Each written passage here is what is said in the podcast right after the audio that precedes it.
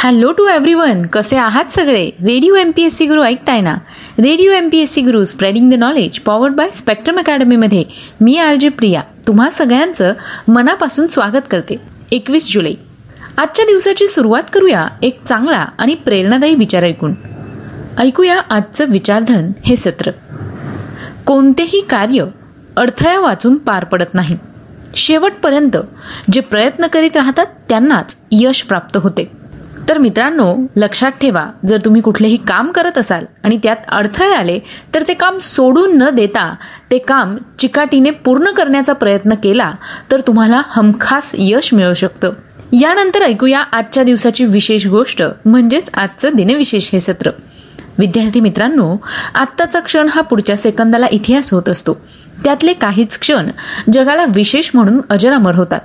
अशाच काही क्षणांची माहिती आज आपण आपल्या दिनविशेष या सत्रात करून घेणार आहोत. सर्वप्रथम आज आपण महत्त्वपूर्ण अशा ऐतिहासिक घटनांविषयीची सविस्तर माहिती जाणून घेणार आहोत.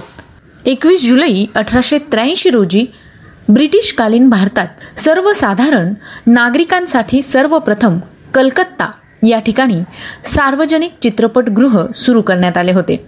मित्रांनो सध्या लॉकडाऊनमुळे मागचे दोन वर्ष आपण दुर्दैवाने कुठल्याही चित्रपटगृहात जाऊन चित्रपट बघू शकत नाहीये. चला तर मग यानंतर वळूया पुढच्या घटनेकडे.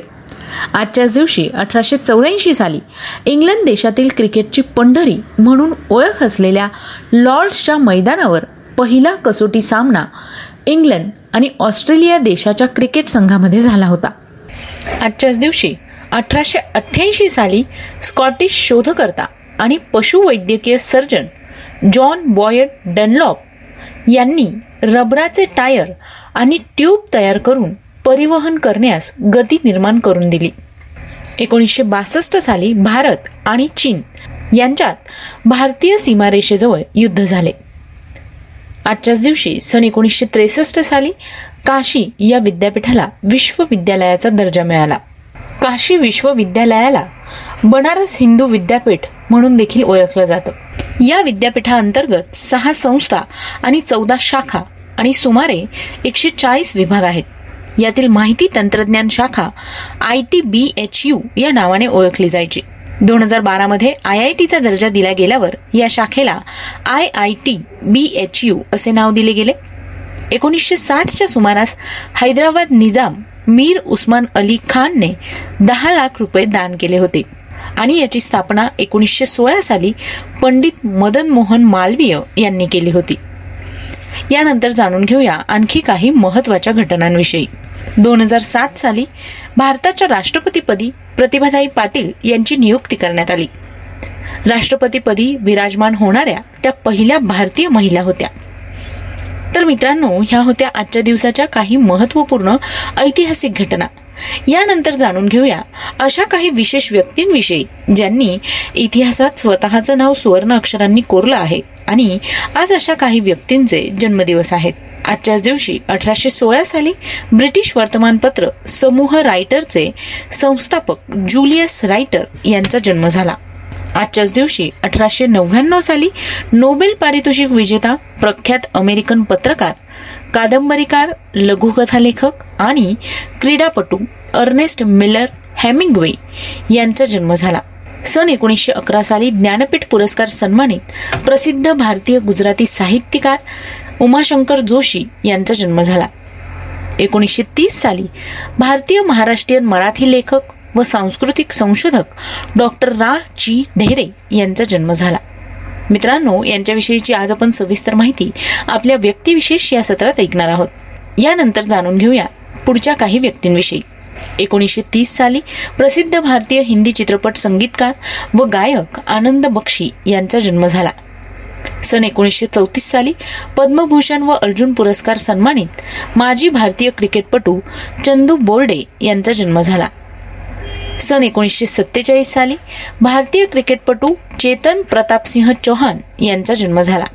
आजच्याच दिवशी सन एकोणीसशे एकावन्न साली अमेरिकन हास्य अभिनेते रॉबिन विल्यम्सन यांचा जन्म झाला. विद्यार्थी मित्र मैत्रिणींनो आज या सगळ्या विशेष व्यक्तींचे जन्मदिन आहेत. त्याच निमित्ताने radio M P S C गुरुकडून त्यांना खूप खूप शुभेच्छा. यानंतर अशाच काही व्यक्तींविषयी जाणून घेऊया ज्यांचे आज स्मृतिदिन आहेत. एकोणीसशे सहा साली भारतीय राष्ट्रीय काँग्रेसचे प्रथम अध्यक्ष व राजकारणी उमेशचंद्र बॅनर्जी यांचं निधन झालं. सन एकोणीसशे बहात्तर साली भूतानचे राजा इग्मे दोलजी वांगचुक यांचं निधन झालं. एकोणीसशे चौऱ्याण्णव साली महाराष्ट्रीयन मराठी बखर वाङ्मयाचे गाढे अभ्यासक इतिहास संशोधक डॉक्टर र. व्ही. हेरवाडकर यांचं निधन झालं. एकोणीसशे पंच्याण्णव साली प्रसिद्ध महाराष्ट्रीयन मराठी साहित्यिक राजा राजवाडे यांचं निधन झालं. एकोणीसशे पंच्याण्णव साली भारतीय चित्रपट संगीतकार व मॅन्डोलिन वादक सज्जाद हुसेन यांचं निधन झालं. सन दोन हजार एक साली पद्मश्री व पद्मभूषण पुरस्कार सन्मानित भारतीय दाक्षिणात्य तमिळ चित्रपट अभिनेते व निर्माता विल्लुपुरम चिनैया मनरियर गणेश मूर्ती यांचं निधन झालं. सन दोन हजार दोन साली ज्येष्ठ महाराष्ट्रीयन मराठी चित्रकार गोपाळराव बळवंतराव कांबळे यांचं निधन झालं.